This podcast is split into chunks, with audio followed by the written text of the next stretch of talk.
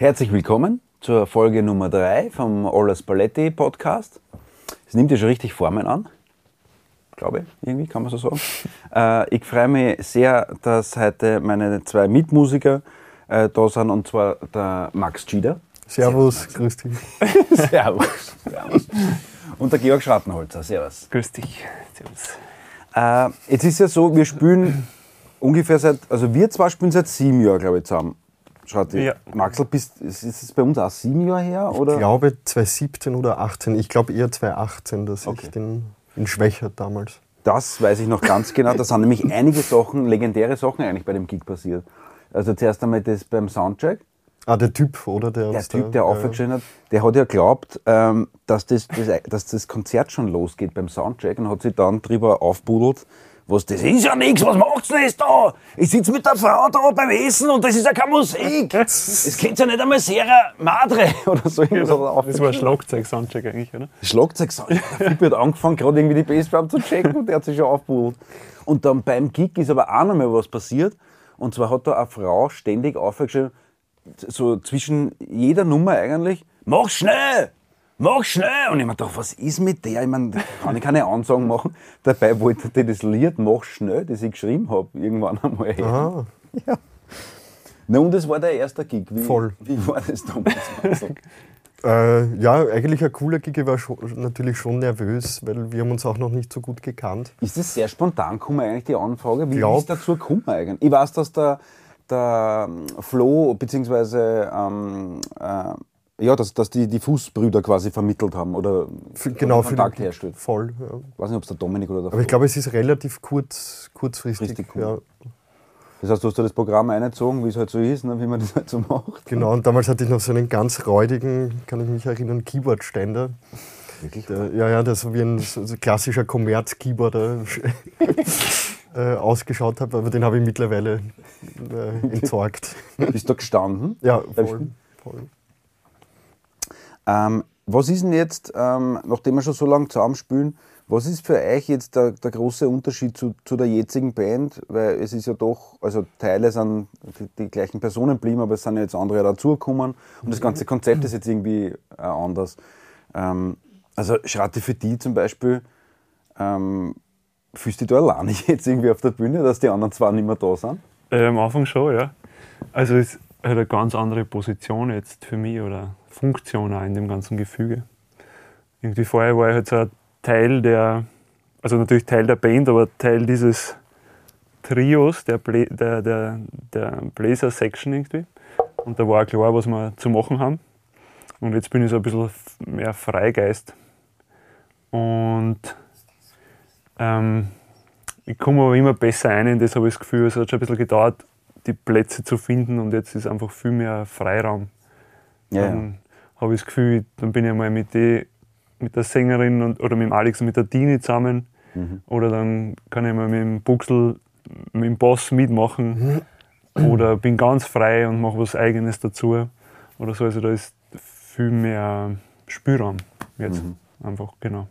Na, für mich bist du äh, ein urwichtiger Typ heute und ich habe ehrlich gesagt in meinem Kopf die äh, unbedingt dabei haben wollen, bevor ich noch gewusst habe, wie man das irgendwie hinkriegen, ob das mit einer Posaune überhaupt hinhaut. Ja. Aber du bist einfach so wichtig, weil bei- Gigs gerade auch für mich, weil du irgendwie die Szenerie immer so im Überblick hast und cool bist und das einschätzen kannst, Situationen.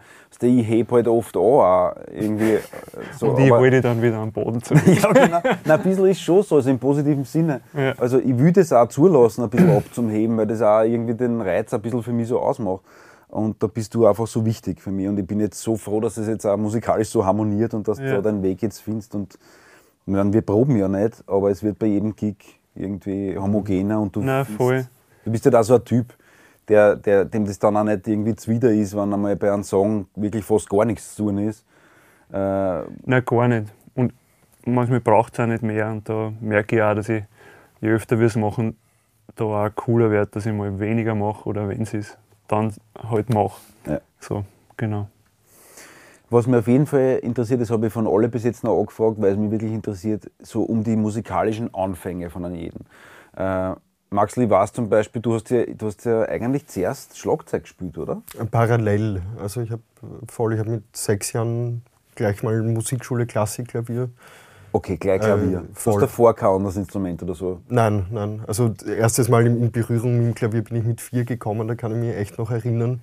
Meine Eltern so ein, ein Yamaha Clavinova, glaube ich, äh, hat das geheißen, gekauft. Sehr schlechte Sounds, aber damals cool natürlich.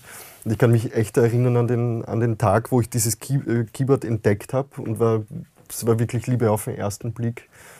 Und das ist dann recht schnell gegangen und so mit zehn oder so habe ich extremen Psychoterror auf meine Eltern ausgeübt, dass ich Schlagzeug lernen will. Und irgendwann ist dann mal zu Weihnachten wirklich ein Schlagzeug da, zum Leidwesen aller natürlich, da gestanden. Und dann habe ich wirklich parallel zum, zum Klavier, Wie lang hast du Schlagzeug gespielt dann? naja, schon sicher zehn Jahre. Also ich habe wirklich klassisches Schlagwerk gelernt, so Marimbaphon, Vibraphon, Pauke und so weiter. Und, und dann später auch Jazzschlagzeug in Big Bands gespielt und so weiter. Wirklich? Das hast du auch gemacht? Ja, ja, voll. Aber es ist eigentlich, ich spiele seit ich pff, 20 bin nicht mehr. Mhm. Und das wird jetzt sicher, also ich würde sicher wieder reinkommen, aber das wird sicher ein paar Monate dauern, bis ich da wieder. Oder du hast Schlagzeug nie studiert irgendwo? Na, das Hast war da- schon kurz ein, ein, eine Überlegung, Mhm. Weil ich habe so mit, mit 17 habe ich gesagt, okay, ich möchte äh, Jazzklavier studieren Mhm. und habe mir dann kurz überlegt, ob ich das parallel fahren will, eben Schlagwerk und, und Jazzklavier und habe mich dann doch entschieden, irgendwie mal nur das eine zu machen, voll. Okay, und du hast dann eine Konz gemacht. Genau, beim Aaron Wonnesch, wirklich ein Ah, ganz, ganz super Pianist. Ja. Okay, der ist Lehrer. Nicht- ja, ja, voll. Okay, und weil du gesagt hast mit 17, aber du hast schon normal die Matura gemacht und Nein, dann bist ich habe äh, Schule abgebrochen nach der sechsten. Okay, und hast dann, ich kenne mich nicht so genau aus Ja. mit diesem äh, Studiumssystem, also du hast dann früher auch schon, warum hast du dann Tier? Nein, ich bin dann mit, mit, mit 18 bin ich äh, aufs Konz gegangen. Und was muss man da davor für Prüfung machen, dass man das dann, Äh, In dem Fall gar nichts. Also ich glaube, in der Regel gibt es ja so zu ähm, Studienberechtigungsprüfungen, heißt das, glaube ich. ah, ja. Aber da war das nicht notwendig, war ich auch sehr happy. Aufnahmeprüfung wahrscheinlich. Ja, genau, eine Aufnahmeprüfung hat es gegeben. okay. Da kann ich mich auch erinnern, da habe ich gespielt den Stormy Monday Blues und habe ihn gesungen. Mhm. Und zu dem Zeitpunkt habe ich irrsinnig viel geraucht, also wirklich so sicher 60 gewürzelte Zigaretten Mit am Tag. 17, 18 Jahren. Ich habe eine, eine sehr, sehr verrauchte Stimme gehabt und das hat ihnen offensichtlich gut gefallen. Und so bin ich da irgendwie, Arg, als Bluessänger habe ich die nie wahrgenommen. Das ja, ist vielleicht, vielleicht wird es ja noch cool. voll. Und, äh, und dann ist halt, äh, da, zu dem Zeitpunkt hast du dann noch Schlagzeug gespielt, aber das ist dann Genau, das ist so. dann immer, immer mehr abgeflaucht irgendwie. Und Und wie ist dann, wie bist du zu dem Jazz dann gekommen? Haben deine Eltern, ich meine, ich weiß, dass die mit dir Konzerte besucht Ja, haben ja, und so voll. auch als Bursche, oder? voll. Also ja, da habe ich auch eine, Geschichte, das war wirklich auch mit sechs Jahren, hat mein Papa mir einfach vom Oscar Peterson Night, Night Train geschenkt. Und das war halt gleich einmal das erste Lied, Sea Train Blues und der Oscar Peterson, das ist halt ab, genau im ab, abartig gut, wie der spielt. Wow, mit sechs Voll. Jahren den Oscar Peterson. Und dann haben sie noch gehabt so eine Charlie Parker CD-Sammlung, das waren irgendwie zwölf, zwölf CDs und die habe ich halt auch rauf und runter gehört. Sechs. Ja, voll. Aber Jazzklavier habe ich eigentlich erst begonnen, so auf der Musikschule eh auch mit neun, zehn, sowas herum. Achso, da, da ist auch schon um Jazz dann gegangen, nicht Ja, ja, um voll. Klassik, oder? Genau, voll. Aber ursprünglich war das schon ein klassischer Unterricht, oder? oder? Ja, ja, voll, voll. Okay. Aber du hast dann einen Lehrer gehabt und, und der hat dein Interesse dann auch gefördert in die anderen Musik. Nein, ich bin, genau, ich bin dann zu anderen Lehrern so. gegangen. Meine Klassiklehrerin, die war ein bisschen arg. Die, ich war irrsinnig verkrampft als kleines Kind. Mhm. Und, und äh, habe halt wirklich immer so, äh, bin ich in die Klavierstunde gekommen die hat immer gesagt, Max, du musst locker werden und hat die Hand mit voller Wucht runtergehaut. Und das war irgendwie ein sehr prägendes äh, Erlebnis, pädagogisch natürlich ein Wahnsinn. Genau. Und dann habe ich beim Hannes Oberwalder äh, Jazzklavier gelernt, auf der Musikschule eben und bei der Monika Etzelt auch, auch eine, heißt mittlerweile Monika Lang, auch ganz großartige Jazzpianistin. Das finde ich spannend. Das Ja. gibt es urselten, finde ich. Äh, oder kenne ich nicht viele Musiker, deren Eltern ja keine Musiker waren, Mhm. weil das waren deine Eltern nicht, die aber trotzdem so zeitlich mit dem in Berührung kommen. sind. Ja, voll. Das gibt es nicht oft. Aber es war irgendwie so zwanglos. Also die haben nie irgendwie gesagt, okay, du musst das jetzt machen. Das war schon Sondern es ist, es ist halt immer Ö1 gelaufen, Gott sei Dank, muss ich sagen, weil irgendwie so sämtliche anderen Radiosender interessieren mich jetzt auch nicht, nicht sonderlich. Und, und halt eigentlich immer coole Musik, auch, natürlich auch so Sachen wie Peter Alexander und so weiter. Mhm. Das taugt mir bis heute. Das waren ja irrsinnig gute Arrangements, die, die, die, die der zum Beispiel gehabt hat. Und ja, da bin ich schon, schon sehr dankbar, irgendwie, dass das so auf einem natürlichen Weg irgendwie eingeflossen ist in meine Mhm. Erziehung. Und wie blickst, weil ich weiß von ein paar Leuten, die mit dir studiert haben, Mhm. Dass du, also dann das kannst, dass du ein bisschen so einen Wunderkind-Status-Stempel am Schädel gehabt Ja, hast. Äh, wie, wie, blickst denn, wie blickst denn jetzt auf, diese, auf die Studienzeit dann, auf das Kannst Mhm. zurück? Wie, wie, wie ist das jetzt so retrospektiv? ähm, Da wirst du ja viel kennengelernt haben, viele Musiker, viel, Ja, es war schon eine, eine coole Zeit, auch sicher eine sehr wilde Zeit. Also ich habe mich da, hab da nichts anbrennen lassen, sagen wir mal so. Ähm, ich muss schon sagen, dass äh, das wirkliche musikalische Leben beginnt eigentlich nach dem Studium. Also du machst ja deinen Master nach, nach sechs Jahren und dann kommst raus und greifst am Schädel und sagst eigentlich, okay, was, was kann ich jetzt eigentlich? Und da, äh, da habe ich dann noch sicher so ein Jahr lang ein Loch gehabt, wo ich irgendwie ziemlich ausgebrannt war, würde ich sagen. Hat das mit Gigs auch noch nicht gleich angefangen? Oder wie ist Na, schon sehr, sehr früh Auch eigentlich. währenddessen schon? Ja, also ja, voll. Schon, ne? Also Gigs spiele ich sicher so, seit ich 12, 13 bin. Mhm. Und Jetzt habe ich dich unterbrochen, aber wie, wie war das dann wieder jetzt so? Nein, das äh, Studi Studium schon cool, aber ich muss schon sagen, dass das Studium auch ein bisschen von, dieser, von diesem äh, kindlichen freien Zugang, den man prinzipiell äh, oder den ich zur Musik hatte, das hat es ein bisschen weggenommen. Und das habe ich erst nach dem Studium wieder begonnen zu finden und wirklich reinzuhören, was will ich eigentlich sagen und was, was möchte ich eigentlich machen. Es ist natürlich schon ein bisschen ein Druck da, okay, man muss sich in die Richtung entwickeln und in die Richtung und man verliert dann so ein bisschen den, ähm, das, das eigene Ich, würde ich, würde ich sagen.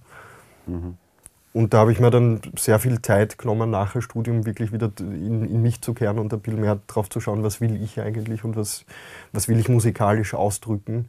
Weil natürlich, du hast während dem Studium hast du irrsinnig viel Einflüsse und dann gibt es diese Musik. Was ja toll ist auch Was total super ist natürlich. Aber man lernt schon ein bisschen so eben auf das, auf das Innere zu hören. Oder, oder ich habe es ein bisschen verlernt, würde ich sagen. Voll. Und Schratti, bei dir, wie hat das bei dir angefangen? Ich meine, du hast, du hast diesen Blasmusik-Einschlag halt natürlich wieder, ist klar, mit deinem Instrument. Absolut, genau. Die klassische Blasmusik-Karriere quasi. Mhm. Ja, ich bin ähm, quasi mit der Blaskapelle aufgewachsen. Also meine Schwester hat Blaskapelle gespielt. Die ist damals neu gegründet worden, da war sie 15 und ich 5. Mhm. Und ab dem Zeitpunkt bin ich da immer hinten nachgerannt quasi. Da hast du noch gar nicht gespielt und bist Nein, trotzdem ich mit. war immer dabei, weil meine Eltern auch dabei waren und so. Deine Eltern haben auch gespielt? Nein, aber die haben halt, also es war so eine, eine Gruppe an Jugendlichen, die waren alle so um die 15. Und dann haben sie in dem Ort das erste Mal eine Blaskapelle gegründet mit den 15-Jährigen quasi. So, die waren Somit- alle so. Genau, somit haben die Eltern dann das alles organisiert und so. Und dann war halt ich da auch immer dabei. Und ja, dann war so der Werdegang Blockflöte, klassisch. Äh, dann habe ich Flügelhorn gelernt. Das hat nicht so gut funktioniert mit dem kleinen Mundstückel irgendwie. Beziehungsweise, glaube ich, war die nachher wichtiger für die Blaskapellen. Dann habe ich umgeschwenkt, was aber eh gut war. Das Äh, haben sie da gesagt, das ist nichts für die. Genau. das zu machen. genau. Das hat aber dann eh auf Anhieb gut funktioniert. Und dann war irgendwie klar nach der Hauptschule, dass ich ins Sport gehen möchte. Nach Krems gibt es einen Musikschwerpunkt. Und da habe ich schon gewusst, dass es dort eine Big Band gibt. Und dann war naheliegend, Posaun zu lernen, damit ich da mitspielen kann. So. Und dann habe ich mit zwölf Posaun angefangen Wow, so früh. dazu und dann bin ich ins Park gekommen, nach Krems. Und da bin ich auch das erste Mal mit Jazz in Berührung gekommen, so richtig. Weil der Lehrer dort das einmal vorgespielt hat oder, oder Genau, weil ich dann gleich Big Band gespielt habe und Okay. eben der, der Lehrer, der Wolfgang Friedrich, hat eine Dixie-Band gemacht in der Schule und ist selber, also der, weiß nicht, jetzt sicher schon seit 30 Jahren, fliegt jedes Jahr einmal nach New Orleans und spielt dort. Das, also das ist natürlich ein Wahnsinn, dass du das als junger Mensch so erleben hast, Genau. so einzutauchen in die Kultur, oder? Ja. Und dann waren wir irgendwie in der, in der sechsten, also in der zweiten Klasse. Und ja, dort, wir haben schon gespielt mit ihm, so diese Dixieland und alten Jazz-Sachen halt, so nach Arrangements. Und auch schon Gigs gespielt und so, was wir halt kennen haben, ist er mit uns herumgefahren. Ja. Und zum Beispiel, du bist aus einer Lenkbach, oder? Also, Also oder, ich habe eine Zeit lang dort gewohnt. genau, da haben wir die Billeröffnung gespielt, zum Beispiel, eröffnet. Ja, da war ein ganz ein moderner Biller, den haben wir eröffnet. ähm, genau. Und er hat halt dann Sponsoren aufgestellt und ist mit uns ähm, nach Amerika geflogen. Mit, also da war ich das erste Mal, glaube ich, 15 oder 16. Und alle anderen auch. So. Mhm. Und dann ist er mit uns rumgeflogen.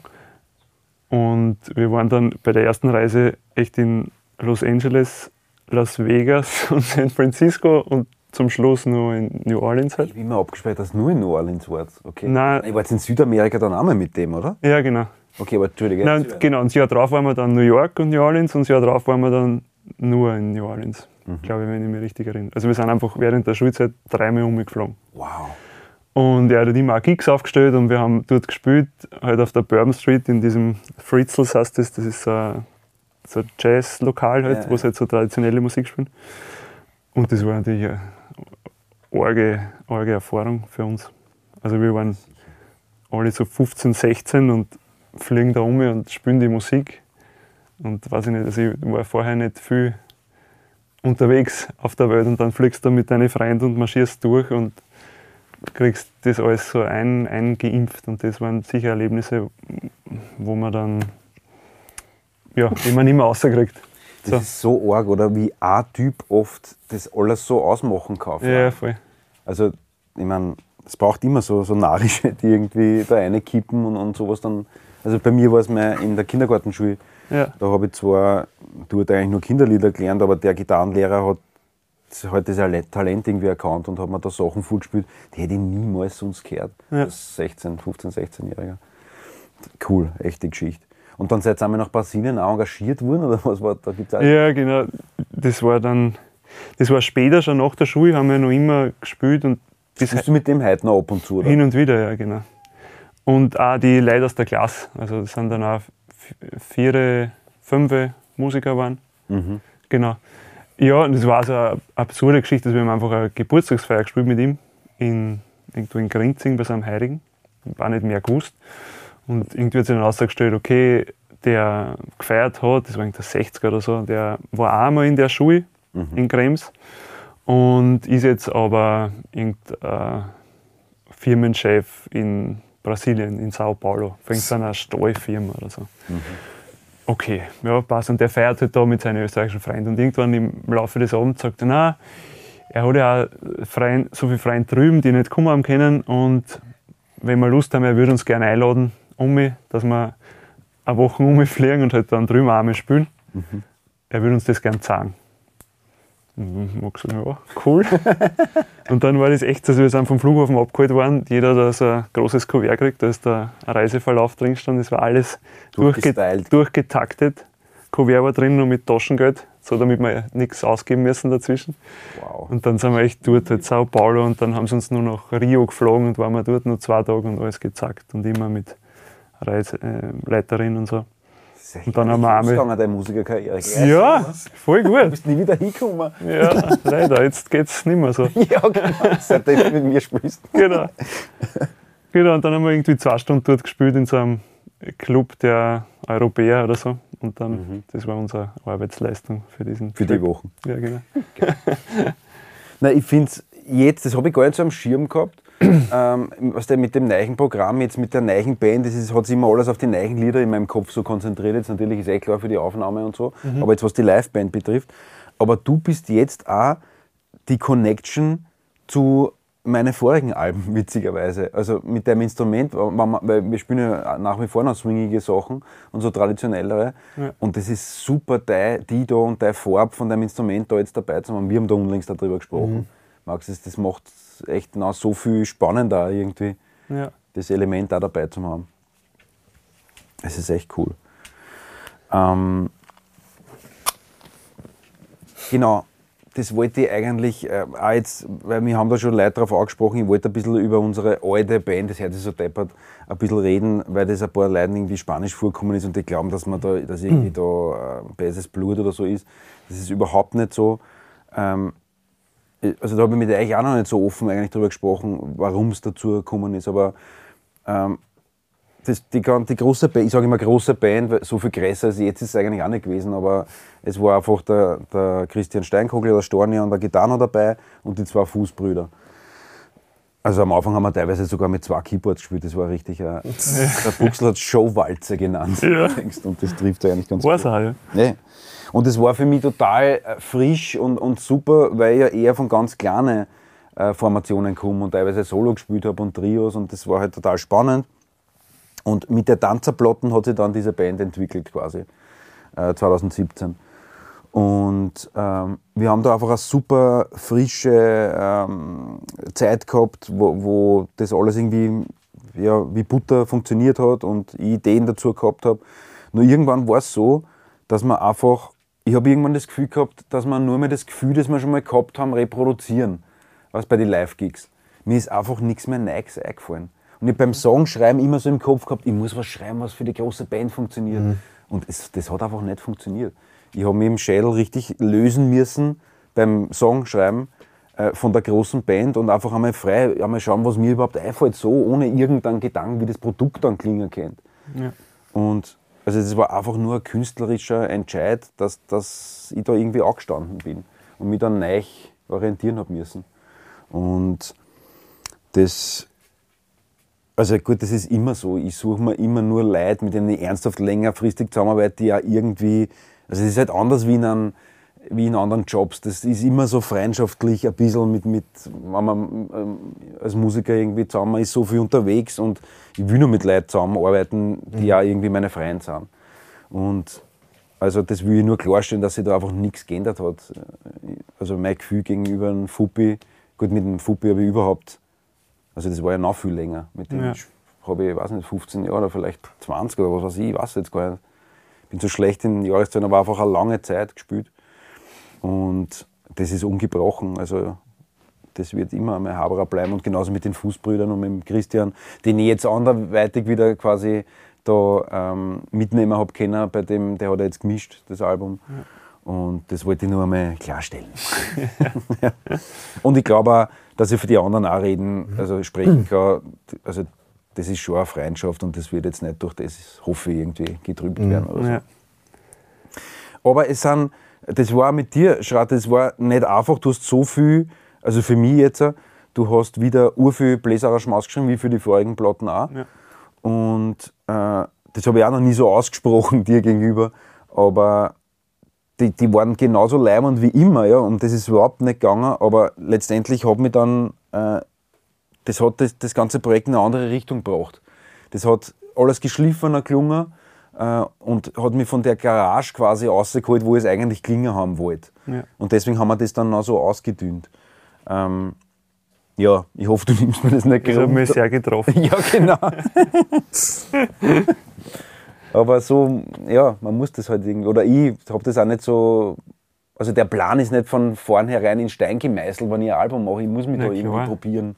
Nein, und das war ja die Idee, einmal zu schauen, also so ob sie, so ob sie verstanden, wo noch Bläser Platz hätten oder was möglich wäre.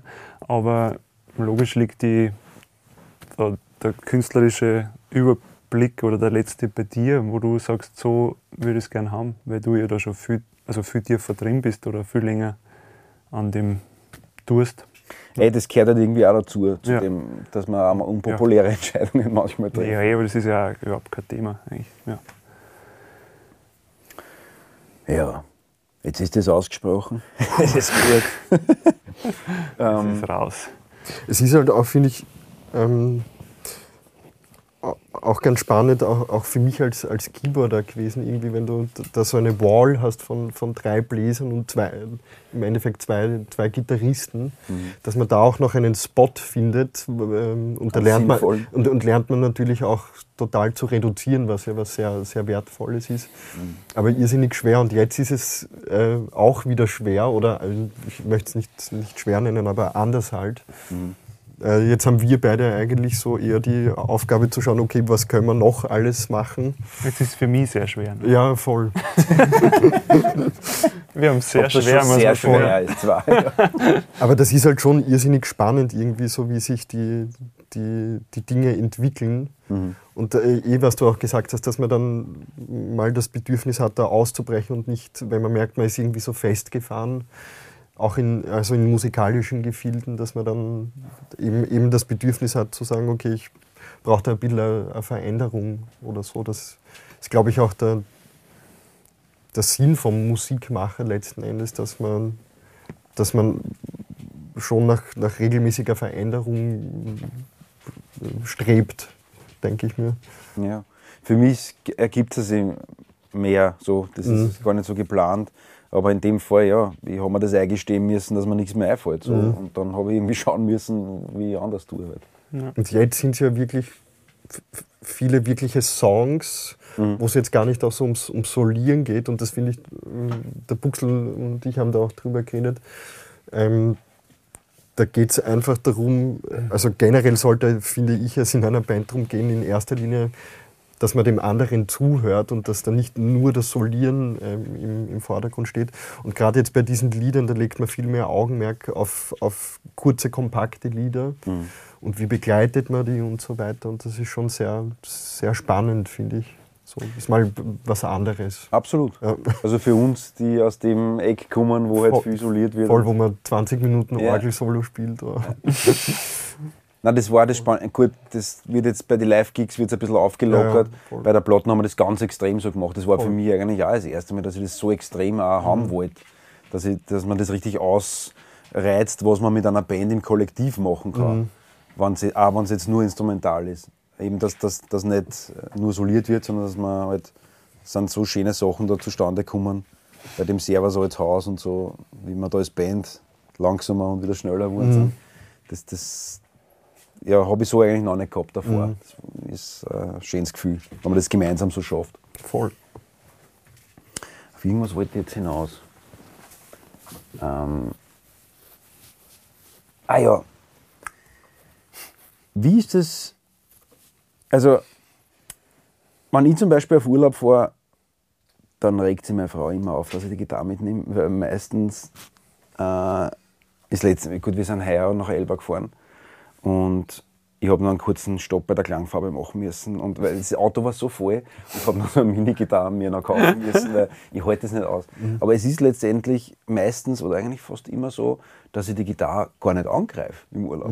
Aber ich habe Panik davor, wenn ich es angreifen will und sie ist nicht da, dann drehe ich halt irgendwie durch. Ähm, ich weiß von dir, Schade, du nimmst dir dein Mundstickel mit, du sitzt am Strand, gehst hinter einem Busch und, und bläst ein. Ja, die Posaune eigentlich immer. Die ganze Posaune. Ja. Ich meine, das ist halt mit dem Ansatz bei euch noch viel extremer, oder der ist halt noch schneller weg und so, oder? Ja, genau. Also ich, meistens ist es so, dass ich weiß, dass ich nach dem Urlaub wieder was zu spielen habe. Mhm. Und ich mache das dann auch ganz gern, weil ich weiß, ich fühle mich wohler danach, als wenn ich dann so halb lasch wieder zurückkomme und, und muss mich irgendwie plagen oder so. Genau. Wann das dann, ist es dann eher, weil das einfach schmerzt dann, wenn es dann zwei Stunden äh, durchspülst, oder weil das irgendwie zwach ist und Ja, du kriegst einen Ton raus, oder? Es ist halt die, soll, die Ausdauer leidet ein bisschen und auch die Flexibilität. Also ich kann halt dann nicht so spielen, wie ich gern würde. Aber wo äußert sich das? Kommst du nicht so hoch auf? Ist der Ton nicht so schön? Ist Vielleicht vi- verschieden. Es ist eine Mischung aus allem ein bisschen, aber vor allem das Gefühl halt zum Spielen. Weil das halt Töne vielleicht nicht so anspringen, wie ich es gewohnt bin oder wie auch immer. Dass es sich nicht so rund anfühlt, wie ich es gern hätte. Genau. Und dann nehme ich es lieber mit und spiele halt alle paar Tage einmal oder spiele die letzten Tage vor dem Heimfahren. Jeden Tag ein bisschen. Genau. Das ist ja bei dir komplett anders, Maxel. Ja. Also auch wenn wir äh, vor einem Gig sind, da ist jeder, jeder Sänger tut ein paar Töne singen, jeder Gitarrist spielt ein paar Akkorde, ihr blaust ein bisschen eine. Das kannst du alles nicht. Ja, also ganz selten hast du das Glück, dass, Dass dass, ein Klavier dass ein Klavier dort steht. Das. Ich bereite mich da eigentlich nur mental vor und versuche da auch ein bisschen Ruhe in mich zu bringen vor dem, vor dem Gig. Aber manchmal wäre es mir schon lieber, so, dass man so ein bisschen sich warm spielen. Man kann natürlich am Tisch irgendwie so ein paar Fingerübungen machen und so weiter. Aber ja, es ist dann aber jedes Mal halt so auch ein bisschen dieser Sprung ins kalte Wasser und das ist dann, das hat dann schon für mich persönlich schon wieder was, dass man auch unaufgewärmt auf die Bühne geht und dann so zwei, drei Lieder braucht, dass es, dass es anrollt und dann rollt es aber wirklich an. Mhm. Und das ist schon, ja, ist okay. Na, und bei Urlauben äh, Detto, ne? Also, oder Voll, nimmst du ja. irgendein kleines Keyboard dann mit oder so? Also ich bin eigentlich froh drüber, wenn ich mal eine Ruhe habe. Das du ist schon- fährst so ein Programm permanent an Gigs, ne? Voll. Und ich glaube, dass das auch irrsinnig wichtig ist, dass man mal keine Musik macht oder, oder, oder Musik äh, konsumiert, äh, damit man auch den, den Kopf wieder ein bisschen frei bekommt und dann wieder mit, mit frischem, frischen Wind in die, in die Sache gehen kann. Das ist, glaube ich, auch ein Riesenpunkt. Der, der Deutsche Alex hat da auch einmal drüber gesprochen, dass er aus der Stille eigentlich so viel Inspiration zieht. Das kann ich auch nachvollziehen. Mhm. Voll. Das ist bei mir manchmal auch so. Und man ist ja eh ständig umgeben. Also wir waren in, in Bulgarien am Meer und, und das ist ja, es ist ja eh alles Musik. Du liegst da dann an, am Meer und hörst das, das Meer rauschen und den, den Wind und so weiter. Das ist ja, kann ja auch total inspirierend sein. Ja, voll. Voll. Und bin, bin dann eigentlich sehr froh, wenn ich, wenn ich nichts tue manchmal. Du warst jetzt äh, bei der Platten auch zum ersten Mal so als Arrangeur von einem Lied von Ja, voll. äh, tätig.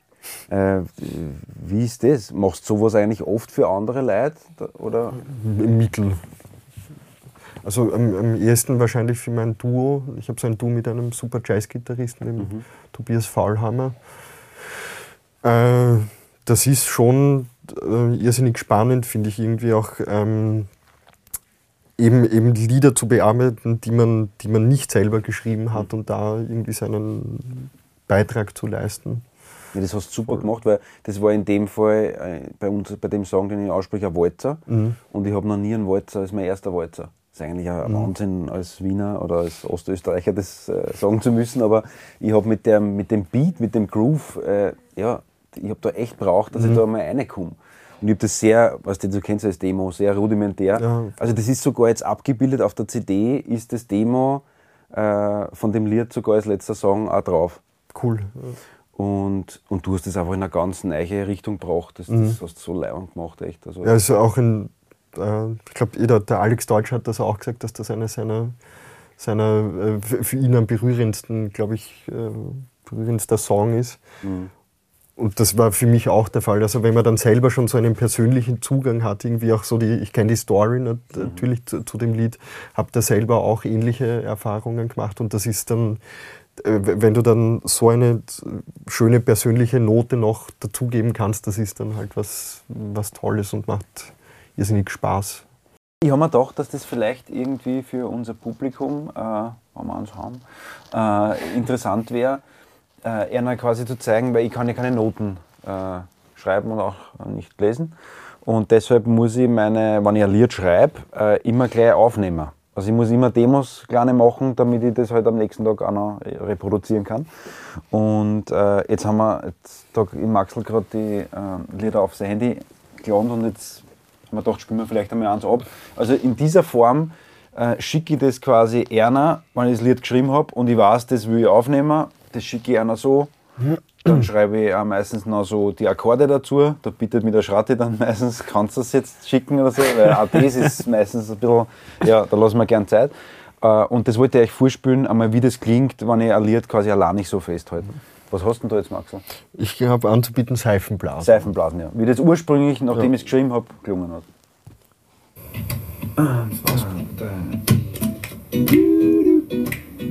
Ich habe so einen Dreispur, äh, Vierspur Kassettenrekorder gehabt und da Was hab ich schon dazu gespielt gehabt? Wie das so schnell hat gekannt, das war das ist auf jeden Fall schneller. Ja. Ein paar Mal zwinkern und schon bist hin. Kongas? Kongas sind dabei. Die Bassline ist ähnlich zu dem, was du jetzt machst, ne? So, oder? Also- und der andere einen Abschneider. Bloß noch eine von deinen Seifenblasen in Wien. Ich glaube, das 27 Das reicht schon mal. schon. Äh, ja, ist interessant, was ihr dann irgendwie, ihr müsst dann irgendwie euch einen Mhm. Weg finden dazu, oder? Also wie geht man da vor dann? Mit, mit Gespür. Also Ja. Also gar nicht zu, zu kopflastig. Das, also eigentlich soll es gar nicht kopflastig sein. Ähm, und ich glaube, einfach miteinander proben und so und dann, dann entwickelt sich das miteinander. Natürlich, immer, ich mache dann den Fehler, ich schreibe es mir dann immer auf Noten auf. Und das ist aber eigentlich recht hinderlich, finde ich, weil du dann, äh, dass du dann wieder so weit äh, bist, dass du die Noten weglässt und, und dich nur dem Song widmest. Also ich finde deinen Zugang, dass du da- keine Noten äh, liest, das ist, auch es hat, es hat beide seine, seine Pro und Kontras, würde ich sagen. Aber man lernt, glaube ich, ein, ein Lied schon äh, intensiver, wenn, wenn man einfach nur nach, nach Gehör geht. Das setzt sich, glaube ich, schon tiefer in einem drin ab, als wenn man es jetzt nur von Noten abliest. Ja gut, mit dem hast du halt die Möglichkeit, das auch on the fly quasi mitzuspielen, Ja, voll. ohne dass du es davor angeschaut hast, du eigentlich so richtig ein bisschen. Voll. Das ist halt der große Vorteil eigentlich von dem. Ne? Ja.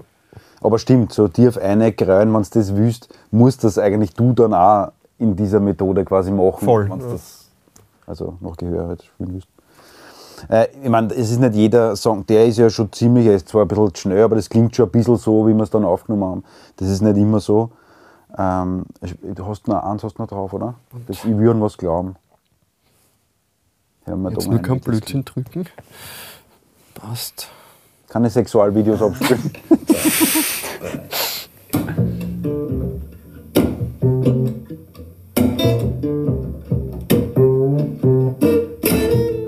Da hat sich die Bassline auf jeden Fall verändert. Ich will an was glauben. Ich will an was glauben. Und an was anderes als mich.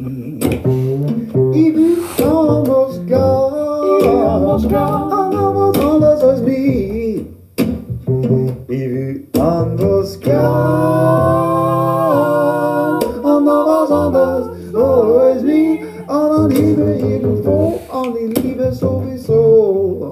An schneller, als wir es dann gemacht haben. Witzig.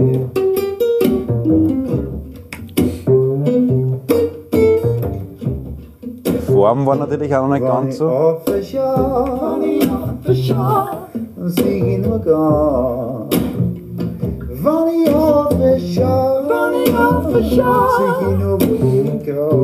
Na gut, ich glaube, das reicht ja schon, um einen aufschaue, Einblick zu kriegen.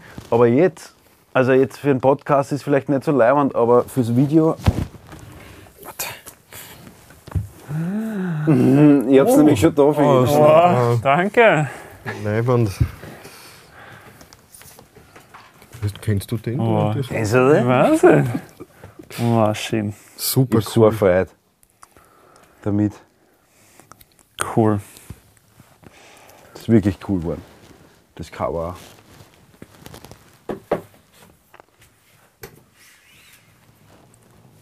Sehr leibend.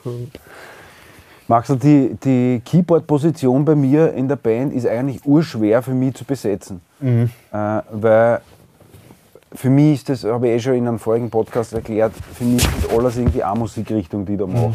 Aber Jetzt tust du so Promo. Kannst du so sitzen bleiben? Ja, Entschuldige. ja, genau. Nein, das ist weg. Nein, ähm, genau, ich habe das eh schon in einem Podcast erwähnt. Für mich ist das alles auch Musik, die, weil es ja alles meine Lieder sind. Aber es sind doch, also das merke ich natürlich, wenn ich mir dann Leute suche. Und vor allem beim Klavier ist es besonders schwer, da Leute finden. Und ich habe es schon mit sehr vielen gemacht, auch wirklich ganz tollen Musikern. Aber dass das wirklich so passt, das ist nicht so einfach. Ähm, weil es einerseits will ich diesen Jazz-Background unbedingt haben bei meinen Mitmusikern, weil ich selber so auf das stehe und das so wichtig ist. Aber sie müssen trotzdem auch noch irgendwie, weiß nicht, wie ich das andere beschreiben soll, aber irgendwas anderes auch noch mitbringen. Ähm, wie, wie, ist das für dich? Also da in dem Projekt, ist es besonders schwer, dann zwischen Musikrichtungen so hin und her zu switchen oder so für dich? Oder siehst du das auch als eins? Äh, so wie ich vorher schon gesagt habe, ich versuche das nicht äh, in, Kategorien zu sehen. Also das wäre wär auch für mich persönlich der falsche Zugang. Äh, da geht es letzten Endes nur ums Musikmachen und, und, und miteinander sich spüren. Das voll. So, und das spürt man einfach, okay, und in, äh, was würde hier gut passen und so weiter. Und ich tue da jetzt nicht sagen, okay, das, da mache ich eine, eine, eine Funk-Begleitung und da mache ich eine, mhm. eine, irgendeine andere Begleitung. Das, muss so organisch. Ja, voll. Wobei, weil ich habe ja da, also vor allem, wenn wir so Swing spielen, mhm. da habe ich ja hier eine ganz eigene Auf- oder ja, so wie ich Swing spiele, das ist sehr rudimentär mhm. und ich sage immer ein bisschen Erdapfel-Jazz und so irgendwie dazu, äh, so ursprünglich. Mhm. Und da weiß ich schon, dass du das davor noch nicht so viel mit, mit anderen Leuten so mhm. diese Art von Swing gemacht hast. Und da hast du einfach, den, über den ersten Gig haben wir schon gesprochen in Schwächert, einfach in kürzester Zeit, das hat irgendwie drei, vier Gigs dauert und dann auf einmal hast du das mhm. genauso, wie ich das auch irgendwie denke, dann irgendwie auch gemacht. Ja, voll, das kommt halt durchs, durchs Zusammenspielen. Irgendwie. Ja. Und ich, ich, persönlich muss sagen, es ist irrsinnig schwer, so eine, äh, äh, so eine Musik gut zum Spielen. Also auch mit Buchsler haben wir letztes Mal geredet, dass ein Gitarrist wirklich gut schrubben kann. Mhm. Das, das bewundere ich. Oder, oder du bist ja auch ein großer Fan vom Errol Garner. Mhm. Wie der mit der linken Hand Vierteln begleitet, das, das hört sich irgendwie total easy an, aber ist eigentlich eine irrsinnig komplexe Sache. Mhm. Und dass man das eben auch spürt, und das kannst du eigentlich nicht lernen, das musst du einfach ständig machen und, und, und ein Gespür dafür entwickeln. Habt ihr am Kant sowas eigentlich auch mitgekriegt oder hat das alles in die 60er Jahre erst, oder zumindest mit Charlie ja. Parker angefangen. Kriegt man sowas schon mit? Schon ein bisschen mit gewissen Professoren, oder? So der ja, also ich weiß, ich habe so ein Erlebnis gehabt, ich habe mir gedacht, dann, es gibt viel, äh, oder viel Gitarristen gegeben mhm. und wie schwer das dann für manche war, einfach so Vierteln ja. zu schrubben. Obwohl das, dort kommt ja das her und das sollte ja. eigentlich ja, auch fast voll. die Basics voll. sind. Das, ne? Aber das, ja, glaube ich, die Herausforderung. Aber ich glaube, da brauchst du halt einfach die, wie, wie sagt man, die Kilometer. Mhm, voll. Ja, und auch diesen, diesen Mut zu haben zu, zur Reduktion, dass man nicht, auch beim, beim Improvisieren, das ist auch in, in, meinen Ohren ein bisschen eine Krankheit, dass, man, dass viele Solisten dann äh, dieses Bedürfnis haben, ständig abzuliefern und mhm. anzudrucken. Und das hat für mich mit Musikalität eigentlich relativ wenig zu tun. Und ich sitze dann oft bei so einem Gig, wenn ich auch selber spiele und, und fadisiere mich, weil's, äh, weil, weil man merkt dann auch irgendwie, okay, das ist jetzt so ein, ich, ich zeige da jetzt, wie, wie virtuos ich spielen kann, aber es ist überhaupt kein Miteinander. Das ist urschrott, ja. Ja, und das wird schon ein, äh, auch ein bisschen durchs Cons, finde ich, äh, gefördert halt. Äh, aus einem ausgetrieben, dass man eben sagt, okay, ich spiele mal wenig, ich mache Solo mit einem Ton, mhm. mache mal acht Takte Pause und dann setze ich irgendeinen Akzent. Das finde ich selber so schade, wenn das Spieler äh, uns ungenutzt lassen, diese Möglichkeit überhaupt einmal Räume entstehen zu lassen, mhm. wo was passieren kann, das, das, von dem selber vorher auch noch keine Ahnung gehabt haben. Und das passiert halt durch die anderen auch, durch die Einflüsse. Aber da bist du wirklich ganz extrem, Max. Also was, was Urwaschen ja. Also was du hörst, das, ja, schon. Das kriege ich, oft, manch, manchmal kriege ich, manchmal krieg ich das erst mit bei Aufnahmen, wenn irgendwer mit dem Handy mitschneidet, dann höre ich, ich mache irgendeinen Schmäh an einer Stelle, den ich sonst halt nicht so mache. Und wirklich, du übernimmst das im nächsten Moment und spürst den Schmäh mit. Das mhm. fällt mir live oft gar nicht auf, was da alles passiert. Mhm.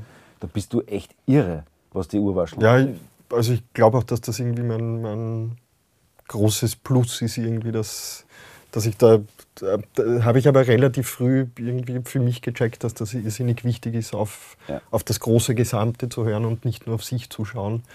Das ist ein Riesenpunkt. Voll. Da kommen viele einer Leben lang mit. Ja, voll. Man, manchmal muss man sich ein bisschen wieder in den, in, ins, ins, Bewusstsein rufen, mhm. weil es gibt natürlich Situationen, wo du, äh, wo, wo, du dann glaubst, okay, jetzt, jetzt muss ich mehr spielen und so weiter und, und ist innerlich gestresst, keine Ahnung, mit, mit einer Band, mit der man noch nicht so lang gespielt ja. hat. Ähm, Aber ja, voll, das kommt dann eh wieder. Das war jetzt irgendwie nicht so. Nein, nein, das passt. aber Das sind einfach irgendwie, das passt schon. Ja.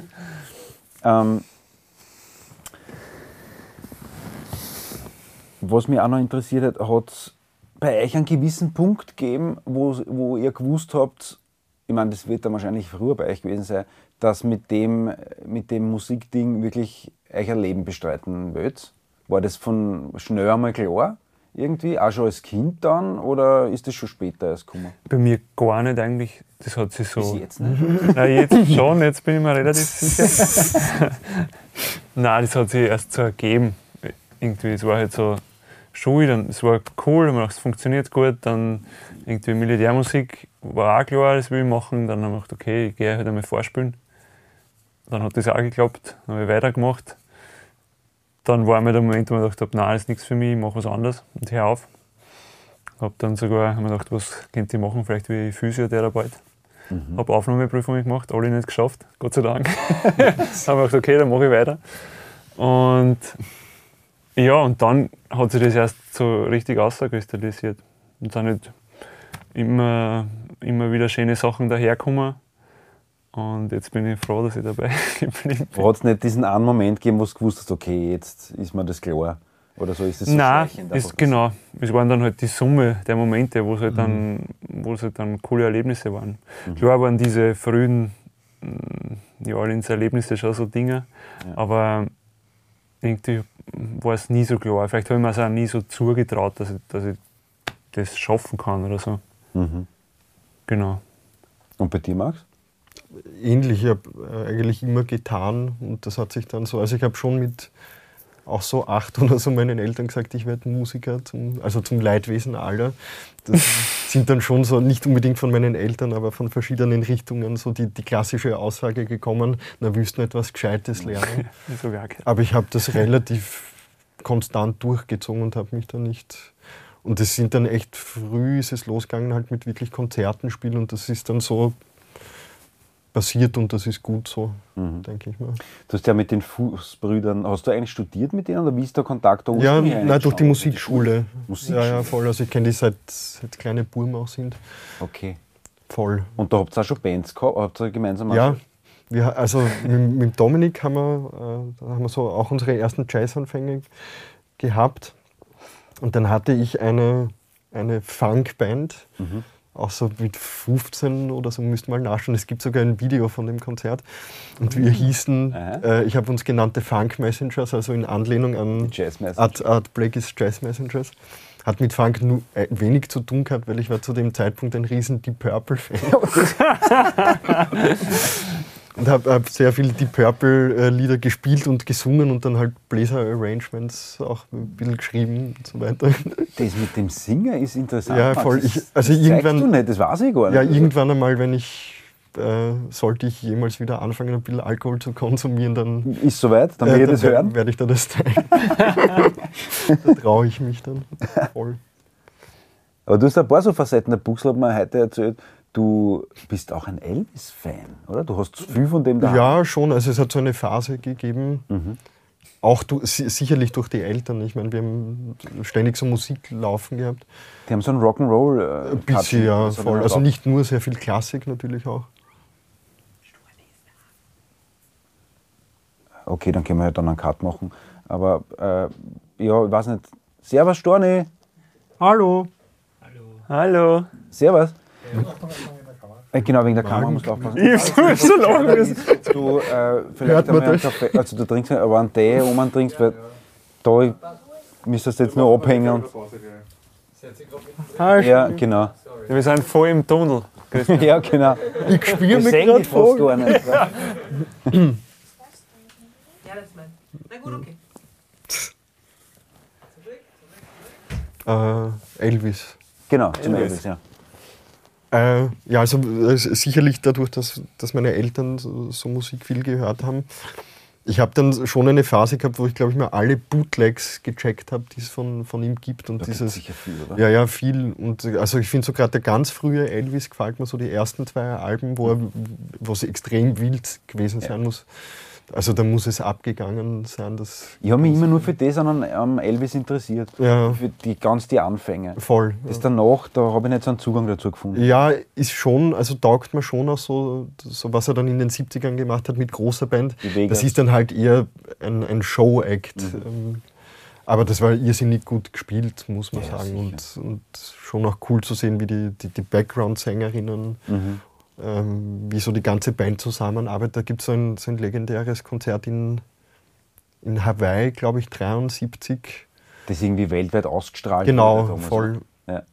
Und da spielt er eh als erstes Lied, glaube ich, CC Rider, wenn ich jetzt keinen, keinen Blödsinn habe. Es, es sind schon tolle Lieder irgendwie. Mhm. Und die, also die Energie muss unglaublich gewesen sein, die da darüber gekommen ist. Aber ich bin jetzt nicht ein, ein Hardcore-Elvis-Fan. So, es gibt Hast du so ein Elvis-Kostüm? so eine Gürtel? Noch nicht. ja, den Gürtel habe ich aus Rumänien von meiner Freundin. Der ist Ja, sehr der heiß, ist ich legendär. weiß. Ja. Äh, ja, aber mittlerweile ist mein Bauch schon wie, wieder ein bisschen weg. Jetzt schaut es nicht mehr so cool aus, weil das war Der ja dann wirklich so der, der. Gürtel und dann so der.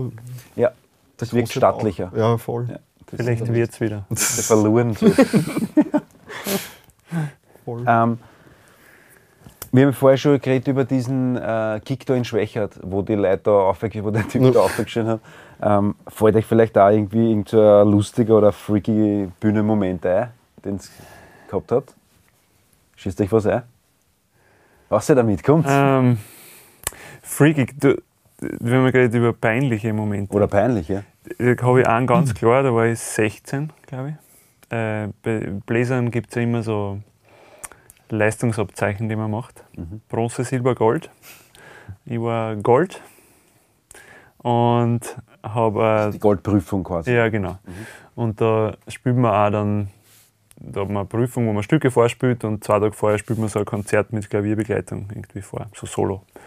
Und ich habe eine sehr lange Zahnspangengeschichte gehabt in meiner Jugend. Und, hab, und Posaunenspielen und Zahnspangen geht schon irgendwie, aber ist halt oft auch unangenehm. Und dann war ich schon Wochen dort auf Seminar und jeden Tag voll viel gespielt und dann war ich schon so innen halt von der Zahnspange. von- wund, oder was? ja, genau, und schon so richtig halt offen und unangenehm. Und vor diesem Konzert haben wir gedacht, da gibt es so Wachs, um das abzukleben. Haben wir gedacht, das mache ich jetzt, weil dann tut es nicht weh. Und nimm ein bisschen mehr damit es halt wirklich gut geht. Und? Und könnt ihr euch vorstellen, wann das dann alles runtergekommen ist, also mitten in dem Im Stickel? Ja, genau. Das ist ein Wahnsinn. Ich bin tausend Tode gestorben. je. Und es gibt es auch auf Video, also meine Schwester war dort, die hat das mitgefilmt. Ich bin jetzt mal aus der Meine geschaut. Ähm, es klingt gar nicht so So arg arg, wie ich es in Erinnerung. Habe, aber ich bin halt nach dem Konzert weg und in mein Zimmer gegangen. Und irgendwann Stunden später die, habe ich mich dann wieder rausgetraut quasi und dann war der, der Lehrer von dort und sagt, ja, Georg, wo warst du denn so? Und ich so, ja, na, Wahnsinn, ich habe mich gar nicht rausgetraut. Und dann ist es eh trotzdem eh alles ausgegangen. Und hat eh. Gold gekriegt? Ja, genau. Aber also da habe ich mir gedacht, du bist wie alt warst du? 16 oder so. Mhm. Oder 15 irgendwie. Also Prüfungsmomente generell sind schon Ja, so. dann, boah, dann kommt das runter und dann geht in die Posaune rein und dann teilweise schlucken müssen, weil Na, was geh. tue ich, kann ich nicht dorthin spucken oder was. genau. Wahnsinn. Ja. Das ist schon eine ziemlich eine feuchte Angelegenheit, so Posaunenspielen. Wahrscheinlich für alle Bläser. Feucht? Aber was bei dir da alles rauskommt ständig. ja, massiv. Wirklich? Es Der kommt eh ins Wasser. Ne? Ja, also, Ja. ja. Das ist nicht nur Spucke. Ne? Das ist überhaupt keine Spucke. Bei Anfängern vielleicht. Okay. Bisschen Spucke. Naja, ich muss das bildlich darstellen. Der, jedes Mal, wenn wir da Session machen, kriegt er Kübel. Ja. Äh, und da muss er eine trenzen dann. Weil sonst ist ja da alles voll. ja, weil ich Respekt habe vor deinem Das ist eh sehr löblich. Und Kirschholzboden und so. Ne? dieser Form bei dir besangen. und bei dir, Maxel, fällt da irgendwas ein? Ja, auch mit, dem- mit dem Flo, Aha. also mit dem Fußflo, haben wir eine, eine Band gehabt, auch so als junge Burm. Und wir haben Four geheißen, also weil wir zu viert waren. Der Untertitel von der Band war The Ambassadors of Jazz, Pop, Rock and 80s Porn Music. Der Weil Untertitel. der, weil der Flo wirklich ein ganz fantastisches Pornosaxophon Das stimmt, das äh, kann er. spielen kann. Das ist wirklich ganz großartig. So Kenny G-Style? oder? ja, ja, voll. Wir haben sogar vom Kenny G gespielt, das Lied so Songbird äh, heißt das, glaube ich. Also ist ein ganz, seiner größten Hits. Mhm. Und ich habe eh vorher erwähnt, ich war so seit ich zehn bin ein, ein sehr großer Deep Purple-Fan und der Gitarrist von Deep Purple hat immer seine Gitarren zertrümmert oder oft bei Konzerten. Und bei dem Gig, im, da haben wir im ersten gespielt hat, äh, habe ich mir gedacht, okay, ich möchte das mit meinem, ich habe so ein MIDI-Keyboard gehabt, äh, relativ billiges. Ich muss das jetzt unbedingt auch bei der letzten Nummer, nehme ich das Keyboard und zertrümmere es am, am Rand von der, äh, von der Bühne. Wow, Max. Also volle Pubertät natürlich, ja, aber wollte halt Rockstar sein. Wie alt warst du? 25? Ja, voll. das war vor zwei Wochen. Und, aber ich, ich habe während dem Gig natürlich auf dem Keyboard, das ich dann zertrümmern wollte, spielen müssen. Ja. Und habe es mit Gaffertape einfach aufs andere Keyboard gepickt. Also wirklich sehr gut fixiert. Und es kommt dann zum, zum letzten Lied und ich versuche irgendwie so dieses Keyboard runterzureißen. Und habe es wirklich zehn Minuten nicht geschafft, das runterzubringen. Erbliche Rockshow. Wahnsinn. Ja, und es hat dann damit geendet, dass nichts passiert ist. Aber es war wirklich zehn Minuten, bin ich wie ein Hampelmann. Und du hast es aber Äh. nicht nicht einmal geschafft. Max. Ja, und bei dem Gig habe ich dann auch mein schwarzes MacBook, auf das ich super stolz war, zertrümmert, aber, aber umgebaut. Oh. Voll. Aber das war ein ganz witziger, witziger Moment. Und das war die Band mit dem Flo eben. Genau, voll. Die Purple. Und die, die, die Band wurde dann mal gebucht von, von irgendeiner Frau aus, aus dem Zweiten. für Hochzeit oder? für- Ja, ihr Geburtstag, und zwar am Donaukanal gibt es irgendein Lokal, das komplett aus Glas ist, glaube ich. Und die wollte uns halt als Hintergrundband. Und ähm, wir, haben, wir haben einfach nur Breaker Brothers, also härtesten Jazzrock dort gespielt. Und die sind natürlich reihenweise rausgegangen, weil, weil man dann nicht mehr miteinander gemütlich reden kann. Habt ihr Gas gekriegt oder? Ja, ja, voll. Und die, die, die, das eine Mädel hat uns da irgendwie vermittelt und die wollte dann auch eine Kohle haben. Das haben wir überhaupt nicht eingesehen. Haben es noch zu Streitigkeiten auch, oder? Ja, ja, voll. Aber immer schon ein tougher Businessman. ja Eiskalt. Und dann genau. Das, das ist gut, das da erwähnen. Er ist sehr hart in den Gagenverhandlungen. für alle zukünftigen Verhandlungen, dass das einmal klar ist. Da fährt die Eisenbahn drüber. Ähm, ihr unterrichtet ja beide auch, also der Schratte glaube ich noch ein bisschen mehr als du, Max. Oder weiß nicht, wie viele Schüler hast n- nur du? privat. Privat, Ja, genau. voll. Aber wie viele Schüler hast du so? Jetzt sind Aktuell. nicht viel, drei habe ich nicht. Voll. Ich habe nämlich unlängst, äh, ich habe vorher schon erzählt von dem Gitarrenlehrer, den ich in der Kindergartenschule gehabt habe. Der unterrichtet immer noch an der Kindergartenschule. Und das ist ein guter Freund und der war unlängst einmal da und da haben wir so plaudert. Und er hat gesagt, dass in einem von diesen Coro- Corona-Jahren äh, ist, auch- oder direkt danach, oder was weiß ich, ist dieses Gitarrenlehrbuch, oder weiß nicht, wie das da heißt, nicht gekommen, bis in Dezember. Und die Schule hat angefangen im September und hat sich gedacht, was soll er machen? Und hat quasi das umstellen müssen und hat die, das erste Mal seit 30 Jahren, seitdem er unterrichtet, die Kinder nach Gehör quasi unterrichten müssen. Also der hat einer ganz rudimentär einfache, was weiß ich, alle meine Entchen auf der Gitarre gelernt zu spielen, Ton für Ton. Und er hat gesagt, das hat einen Effekt ausgelöst bei denen. Die sind mit einer ganz anderen Eigeninitiative jetzt diese Kinder, die das so ihren Anfang da gehabt haben, dabei. Und er ist dann wirklich so ins Grübeln gekommen und hat sich gedacht, wie viele potenzielle Musiker sind ihm da eigentlich schon durch die Lappen gegangen, durch diesen konventionellen Lehrplan, den er da quasi durchackern muss. Ich meine, bei dir ist es anders, du unterrichtest nur privat, aber schaut, wie, wie ist das bei dir? Du musst ja da auch an einen gewissen Lehrplan halten, oder? Oder wie, wie rennt das ab? Oder gibt es sowas? Es gibt einen Lehrplan, ja.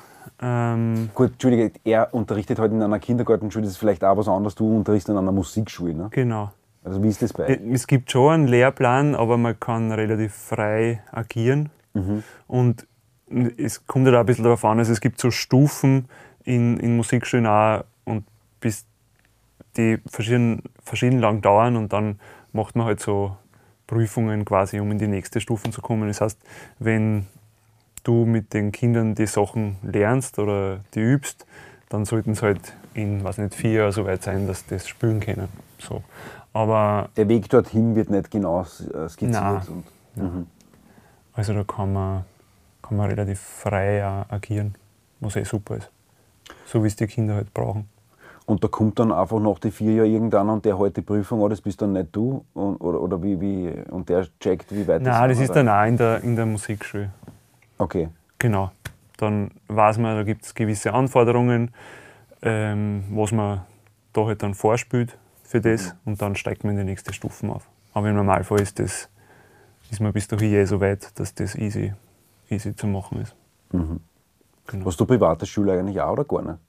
Nein, immer wieder mal gehabt, aber ich bin eh gut ausgelastet mit dem, was ich in der Musikschule mache. Zwei Tage sind es im Moment. Ja, genau. Und bei dir, Max, was sind das für Leute? Kommen die zu dir und sagen, ich will genauso spielen lernen wie du oder ich will was Spe- Spezielles? Äh, Teils, teils. Also jetzt habe ich schon ein paar Leute, die mich bei Gigs gesehen haben und, und gesagt haben, sie wollen, äh, sie finden das so- cool, wie ich, mein, mein Zugang zur Musik ist. Ähm, aber genauso halt Kinder, die einfach experimentieren wollen und, und das ist schon, ähm, also wenn, wenn ein, ein junger Mensch wirklich will und wirklich dieses, diesen Willen hat, äh, da in, in, ins Instrument, in die Musik zu investieren, das geht schon über auf den Lehrer. Und wenn du siehst, da entwickelt sich was, das ist schon ein, ein irrsinnig schönes Gefühl, finde ich. Ähm, ich bin schon der Überzeugung, dass viele Schulsysteme überarbeitet gehörten ähm, und auch vi- sicherlich viele, viele Freigeister gebrochen werden durch, äh, g- generell durch Systeme. Ich versuche halt wirklich einen sehr spielerischen äh, Zugang gerade mit Kindern zu haben, dass die ja nur nicht die, die Freude verlieren. Und wenn ich merke, ein, Kind hat überhaupt keine Freude am Musik machen, dann, dann ist es, glaube ich, auch wichtig, dass man den Eltern sagt, du Ja. lasst es mal gut sein, vielleicht kommt das ja von selber irgendwann. Nur nicht zwingen, das macht eigentlich überhaupt keinen Sinn, glaube ich. Aber irgend so ein, ein, Kind hast du, das so super talentiert ist. Ja, was voll. haben wir erzählt. Hast du den Voll. Namen? Ja, ja, der ist zwölf jetzt. Der spielt irgendwie oder Ja, was, Spain hat er jetzt gerade. Und das macht mich irrsinnig stolz, weil ich habe auch so in dem Alter dann schon Spain spielen können. Und das ist halt irrsinnig schön zu sehen, okay, der, dem habe ich das jetzt beibringen können und hat totale Freude und groovt irrsinnig, der Kleine. Und weil ich finde, er hat ein bisschen was vom Herbie Hancock in den 70ern und er ist wirklich so ein cool, cool Dude. Mit zwölf Jahren. Aber so prinzipiell beim Unterrichten, ich stelle mir es zumindest vor, das, und äh, mit ein paar Leuten habe ich schon darüber gesprochen, denen es auch so geht, äh, man muss halt die Sachen, die man selber gelernt hat, irgendwie, um das wem anderen beizubringen, nochmal quasi so Ja, durchkauen. Und das, das kann einem schon auch noch weiterhelfen dann selber, oder? Auf Wenn man das Fall. auch so analysiert dann, was man da eigentlich selber tut. Vor allem, wenn Sachen nicht funktionieren, die bei einem funktionieren. Das ist jetzt vielleicht nur mal bei einem Bläser Mhm. was anderes. Wenn, muss ich mir halt überlegen, warum geht das bei dem nicht? Warum tut sich der so schwer in dem Bereich oder so? Wo man vielleicht selber das Problem nie gehabt hat, weil es eh funktioniert hat. Da musst du schon graben ein bisschen. graben oder ausprobieren oder halt mit Kollegen austauschen, hey, wie macht ihr das, wenn das ist? Oder sagen, schau mal, jetzt probieren wir mal so oder mal so und mal so. Bis man halt drauf kommt, was er, was er was brauchen. Genau. Und das ist auch, Entschuldigung, aber es ist auch irgendwie schön, da geht es dann oft, oft um ganz einfache Dinge wie, okay, das ist ein Dur-Akkord und wie vermittelst du dem Kind jetzt, was das ist und wie das funktioniert und so weiter. Und man lernt es dann jedes Mal auch wieder selber und, und lernt es auch von, von anderen Blickwinkeln zu sehen und das hält es eigentlich spannend. Ja, das kann man Ja. schon vorstellen. Voll. Dass man sich auch immer Ja. wieder auf das besinnt und, und erfreut an diesem einfachen Genau. Akkord, der einfach schön klingt Voll. und aus. Mhm. Ähm, fällt euch selber ein Ratschlag ein, den ihr selber vielleicht einmal gekriegt habt von irgendwem, der für euch so augenöffnend war, jetzt in eurer Musikerlaufbahn, sei es jetzt durch Gigs Mhm. oder auch in der Schule oder irgendwas. Fällt euch da irgendwas ein? Ja, für mich war es das Gefühl, ich meine, er hat es auch ausgesprochen von dem Lehrer in der Schule, der, das war halt so die, die Aussage war so, ja, bloß eine, spiel. Das ist einfach so. Und das Gefühl, das er gegeben hat, das war nie so, ja, das war jetzt ein Schatz oder irgendwas, sondern oh, gibt's einfach, gebt's einfach Gas und spielt's. Jetzt ganz egal, was da jetzt rausgekommen ist, und das war am Anfang sicher nicht viel, aber einfach dieses Vertrauen, das er mitgegeben hat, gesagt, jetzt mach einfach und, und tu irgendwie. Das bringt mich, Entschuldige, gleich auf eine Geschichte, die ich jetzt ähm, da in, wie in Graz war, die zwei Tage, äh, hat mir einer, der bei den Philharmonikern jetzt spielt, äh, erzählt, er wollte oder spielt, glaube ich, noch immer Tuba oder wollte es auf jeden Fall lernen und war bei einem Workshop vor Jahren beim Thomas Gansch. Weiß nicht, wieso ihm der Tuba spielen beigebracht hat. äh, Keine Ahnung. Auf jeden Vielleicht für Bläser einfach so ein Workshop oder so. Und der hat sich irgendwie, ist halt zu ihm hingekommen, war ganz äh, irgendwie schüchtern und hat gesagt, naja, wie, wie soll, was soll ich denn da jetzt machen? Wie, wie, wie geht denn das? Was soll ich da machen? Und der Kanzler hat angeblich zu ihm gesagt, bloß eine, du Wichser. und das hat zur Folge gehabt, dass er zwei Tage nicht mehr erschienen ist, weil er so Angst gehabt Ja. hat. Und dann äh, ist das aufgebrochen worden und dann Ja. hat er es wirklich gelernt bei ihm. Lustig. ja, ich habe ihm eben, es rennt immer aufs Gleiche aus, aber auch diese, in, wie wir da in New Orleans waren, irgendwie, das war so, so augenöffnend. Auch der Zugang, an das, an das denke ich oft jetzt noch. Also ich, oft mit Schülern ähm, ist ein Riesenthema, dass sie sich trauen zu spielen und zu machen und laut und so. Und alle immer, so, ah, dann mache ich einen Fehler und dann geht es aber oft noch schlechter, wenn man, wenn man weniger gibt und so. Und, und da drüben einfach, die von klein auf, diese, diese Brassbands oder da waren wir bei so einem Schulworkshop und die hatzen eine, also das, weil das ist selbstverständlich. Ja. Urlaut, ohne, da ist null Angst oder Zurückhaltung, es ist einfach so, pff, ja, so die pure Energie ausse, irgendwie so. Ich kann mich das bei mir selber noch, kann mich noch erinnern, was ich für Hemmungen äh, beim Singen gehabt habe. Als Bur. Ja. Für mich war das eigentlich richtig uncool, Singer. Das war komisch. Aber ich habe da keinen Zugang dazu gehabt. Das Gitarrespielen war viel früher irgendwie, das war, mit dem habe ich nicht so ein Problem gehabt. Aber beim Singen, dadurch, dass das so unmittelbar ist und da, da gibst du halt weiß gleich so viel Preis, sobald du die Pappen aufmachst, Ja. äh, da habe ich da das irgendwie ein bisschen so gehabt. Magst du dir irgendein, äh, irgend so ein Ratschlag oder irgend sowas ein? Ich, ich was der Schratti auch ähm, letzten Endes gesagt hat, so dieses, äh, dieses kontinuierliche sich trauen, in den Gatsch zu greifen. Das habe ich äh, letztes Mal bei einem Hearing, das ich auf einer Musikschule, da musste ja dann auch Schüler vorunterrichten. Und ich habe denen wirklich gesagt, so und jetzt macht mal irgendwas, greift mal, traut euch in den Gatsch zu greifen. Und die, die sind so aufgeblüht, haben aufs Klavier eingedroschen und, und so weiter. Und das, äh, das ist irrsinnig wichtig. Ähm, von, eh vom Hannes Oberwalder, meinem Lehrer auf der Musikschule, der hat mir gleich am Anfang mal, lernt mal so zu improvisieren, wie, wie geht man da ran. Und man, ich habe schon ein bisschen Hunger. Geht schon was. muss dann zur Mama. ähm, und der, da war so eine der Anfangsübungen, ich weiß nicht mehr, über einen Blues oder so, mit einem Ton zu solieren. Und das war eine irrsinnig gute Übung, finde ich. Sehr schwer auch natürlich, dass du, du hast nur diesen einen Ton Ja. und musst aber schauen, dass du einen Spannungsbogen damit erzeugst. Und der Hannes hat mir dann auch immer wieder aufgegeben, so von der einen Woche zur nächsten einen wirklichen Solochorus zu komponieren. Und Etüde. äh, ja, voll. dann, Einfach oder? so Ideen sammeln, wie kann, man, wie, wie kann man zum Beispiel mit einem Ton das rhythmisch entwickeln und so Mhm. weiter. Und dann hat er immer so gesagt, ja, und dann äh, äh, kannst du auch, wenn du zum Beispiel free wirst beim Spielen, und das, das war dann so die Belohnung sozusagen, dann wenn du das aufschreibst, in Notenform schreibst du einfach Special Effect. Und ich habe dann wirklich drei Chorusse solo aufgeschrieben und da ist nur Special Effect die ganze Zeit. Weil ich natürlich zu faul war, mir da was Sinnvolles zu überlegen. Voll, aber das war eine wirklich gute Übung. Das mache ich auch mit meinen Schülern, irgendwie mit einem Ton auch eine, eine Geschichte zu erzählen. Das kann man dann auch, finde ich, schön verbinden, dass du dem Kind sagst, okay, erzähl mal, wie war es heute in der Schule? Und das Kind sagt dann, ja, heute in der Schule war es extrem Arsch. Und das versucht es dann irgendwie, zum Beispiel diesen Satz, "He- heute war es in der Schule extrem Arsch, das versucht dann das Kind Mit dem rhythmisch einen mit Ton? dem einen Ton umzusetzen. Und das Okay, ist natürlich sehr, sehr spannend. Gut, für mich ist die Rhythmik sowieso, das ist. Ich habe wirklich einige Leute kennengelernt, die äh, diese Sachen zum Beispiel runtergehört haben, Gitarristen, äh, die die Sachen spielen können, das kennt ihr niemals, unglaubliches Zeug, die aber einfach rhythmisch derartig schlecht aufgestellt waren, dass das einfach niemals einen Sinn macht. Also wenn das, das ist für mich die Basis von, also zumindest in unserer Musikrichtung, wenn du das nicht geschnupft hast, ist alles sinnlos, was dann irgendwie an, also für mich ist zumindest so. Aber das, diese Übung da geht ja genau dorthin mit einem Voll, Ton. ja. Da kannst du dann quasi nur rhythmisch variieren. Ähm, was macht denn für euch als Solisten, wie ihr das beschreiben, was macht für euch ein gutes Solo aus? Was muss das haben? Kann man das so in Worte fassen? Stille. ähm, Also Rhythmik ist für mich schon mal auf jeden Fall die Basis. ja.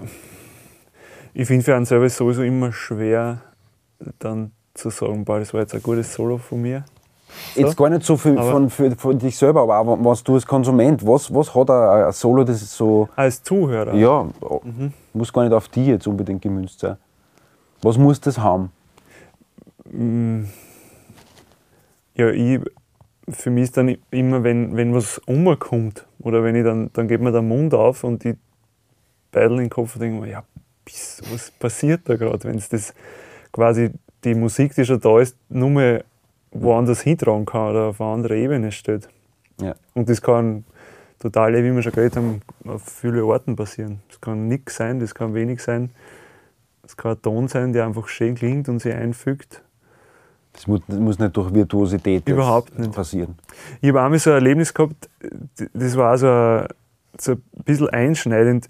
Da war der, der Bobby Schuh, weiß nicht, ob euch der was sagt, also ein legendärer Jazz-Trompeter irgendwie, der war in, in Ceylon einmal beim, bei, bei diesem Workshop. Und es war vorher war schon ein Dozentenkonzert und da haben die Lehrenden gespielt und da war ein anderer Trompeter, ich weiß gar nicht mehr, wer das war. Und der hat soliert und super gespielt und ich mir gedacht, boah, cool irgendwie, der Trompeter. Und dann ist der Bobby Schuh auf die Bühne und der war schon relativ alt und so wirklich mit zwei Stecken und ähm, hat sich da hingesetzt und dachte, boah, arg. Und der hat eine geblasen und das war wie eine andere Welt. Also, Okay. das, der hat so eine Geschichte erzählt und da war jeder Ton, wie ihn anspielt und wie ihn aufhört und der dazwischen der Kurs immer, weil er halt echt nicht mehr so gut beieinander war. Aber es war einfach äh, eine andere, eine andere Liga irgendwie. Es war so, so arg, also wie, weil zuerst habe ich mir auch gedacht, war cool, Ja, was ja. vorher passiert ist, aber dann war plötzlich so, wow, was ist denn da jetzt los?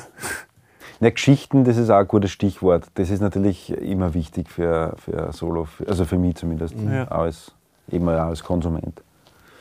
Ich glaube, das Schwierigste ist so, und wa- wahrscheinlich können das so Typen oder wie der, Chet Baker wahrscheinlich das auch gut können, der hat nicht Noten lesen können, Ja. dass du jeden Ton, den du spielst oder, oder singst, zu 100% willst oder, oder, oder ehrlich meinst. Das sind, wir sind halt schon in einer in, in der Situation, dass man überladen ist mit, mit äh, Mechanismen einstudierte Sachen und die mal loszulassen, eh was ich glaube ich am Anfang gesagt habe, dann wirklich reinzuhören, okay, was will ich eigentlich sagen, das glaube ich, dass das Wichtigste bei einem, so äh, bei einem Solo ist. Und das spürt man dann letzten Endes auch. Also es kann einer noch so virtuos da vorne äh, hinnudeln, wenn er es nicht meint, dann äh, wird es mich relativ wenig berühren. Da schießt mir gleich der Charlie Christian ein. Ich sehe das Mhm. auf den Steh, so dieser Gitarrist. Wenn ich das auch höre, dann denke ich mir, da ist jeder einzelne, da gibt es keinen einzigen Ton, äh, Mhm. bei keiner Aufnahme, muss ich ehrlich sagen, ich, den ich jemals gehört habe von dem Typen, der nicht gewollt klingt, der nicht äh, akkurat an der Stelle ist. Das ist immer überzeugend. Ja. Jeder Ton und auch jede Pause, von denen es auch viel gibt in seiner Musik. Ja. Aber das ist das, was mir an dem so umhaut. Dieses Gefühl. Das ist ja auch beim, beim Miles Davis, ich glaube ein Zitat von Miles Davis war das, wo er mal irgendeinen sehr schrägen Ton erwischt und der um- umspielt ihn einfach so, weil, weil, er das, weil er das will. Äh, war das jetzt sinnvoll, was ich gesagt habe? Lass raus. das Ähm. Wo du meinst, dass er quasi äh, so wie ein Gatsch fährt, aber er macht dann was draus? genau, voll. So Und diese, entwickelt dieses, es weiter so. Genau. Na, bei mir ist es auch oft so, also das hast du vorher so schön technisch erklärt, so kann ich es jetzt nicht, aber dass man eben dieses ganze Nudeln, das, also bei Gitarristen, das ist eine Gitarristenkrankheit, glaube ich, besonders, aber Bläser auch manchmal. das, das ist einfach dann so, das klingt dann für mich so, nur damit die Zeit vergeht, nudelt man oder da fällt dann nichts ein, deswegen macht man halt irgendeinen technischen Nudelschmäh. Aber das, das, ja, Es wird sehr schnell fad. ja, Ich absolut. meine, natürlich für den 0815-Zuhörer, Entschuldigung. kann das schon beeindruckend sein, sagen, aber- natürlich. Ist, kann es eh sein, technisch, Voll. aber Ja, man hat halt auch im Normalfall dann oft viel solche Sachen gibt. Mhm. Und da hatten wir einen Professor am Kons, dessen Namen ich jetzt nicht nennen werde, Aha. äh, der, der zwar sicher auch seine, seine Schattenseiten hatte, aber der hat das den Schülern schon, äh, äh, dem war das irrsinnig wichtig, den, den Schülern das beizubringen, dass die- dieses Loslassen von, von einstudierten Sachen. Ähm, Das hat er eigentlich ganz cool gemacht, finde ich. Ne, wenn er es so positiv gemacht hat, dann kann es ihm eh werden. Na, wurscht. Und wie ist es jetzt äh, für euch, jetzt nach all den Jahren, ähm, in denen ihr schon Profi-Musiker seid, das Thema Üben? Äh, Das würde mich auch noch interessieren, ohne Kokettiererei, übt ihr nur mehr projektbezogen oder, oder übt ihr auch wirklich so Technikübungen dann irgendwie? Wie, wie geht das von euch? Wie geht das da vonstatten im Moment? Mal so, mal so. Äh, Wahrscheinlich, wenn du weniger Gigs hast, dann tust du mehr üben oder so wahrscheinlich. Man, man versucht zumindest ja voll. Mhm. Ähm, eher projektbezogen wahrscheinlich, so, so schwerpunktbezogen, weil es gibt natürlich viele andere Sachen, die man auch machen muss. Ähm, Ja, bei dir ist ja so, du kriegst oft einen Anruf, oder äh, also so Ja, wird's ja, zumindest, voll. ja, kannst nächste Woche einen Gig spielen. Das ist ein ganz ein neues Repertoire, was du da lernen musst. Das ist ja das schon so viel Voll. üben eigentlich, dass du da. ich habe mal einen mit dem Konrad Schrenk, der hat so eine ganz tolle Frank Zappa Tribute Band gehabt, da habe ich mitspielen dürfen. Mhm. Und da habe ich mir auch, glaube ich, innerhalb von eineinhalb Wochen ein 25, äh, 25 äh, Frank Zappa Lieder auschecken müssen. Das ist, ja, kann man also sich das ist schon, das schon ein absoluter Irrsinn äh, eigentlich. Und, und, aber da lerne ich dann am, am produktivsten Mhm. eigentlich. Aber lustig, weil auch mit Buchsler habe ich gestern wieder drüber geredet. Äh, ich schaue jetzt schon, dass ich wieder so ein bisschen eine Routine bekomme, dass ich mal aufstehe und einfach mich zum Klavier hinsetze und, und drauf losspiele oder, oder gewisse Technikübungen mache. Mhm. Das ist schon wichtig, so, weil wir werden alle nicht jünger und so gerade was die Fingerfertigkeit betrifft und so, das muss man muss natürlich die Muskulatur kontinuierlich stärken. Mhm. Voll. Ja, bei Aber, mir, ja. was? ja, das klappt manchmal gut, manchmal, manchmal nicht so. Na, bei mir ist so, jetzt kommt ja eben die Platten, weiß nicht, wann das ausgestrahlt wird, da ist wahrscheinlich schon draußen die Platten, aber jetzt sind wir so eine Woche davor ungefähr.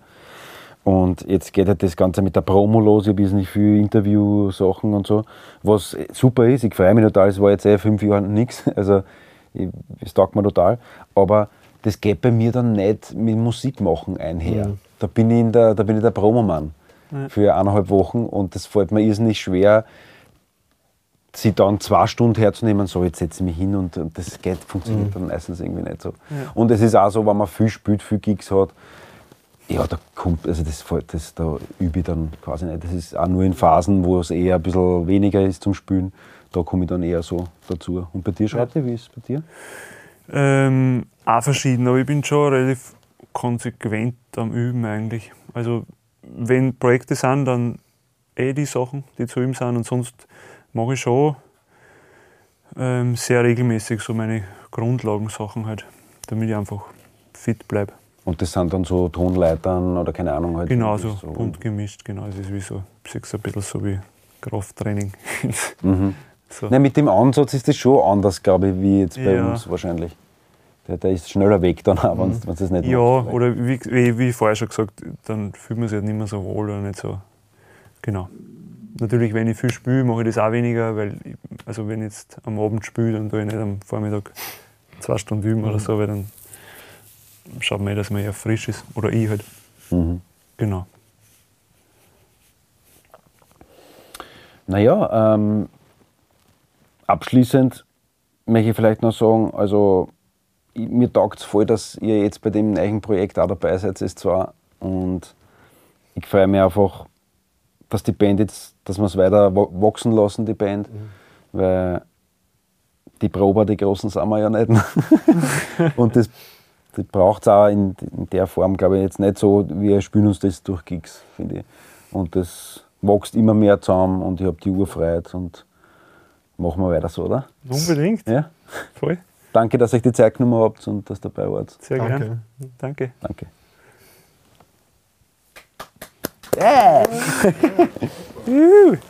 Also wir schneiden aus. Genau, das kann man nicht nehmen.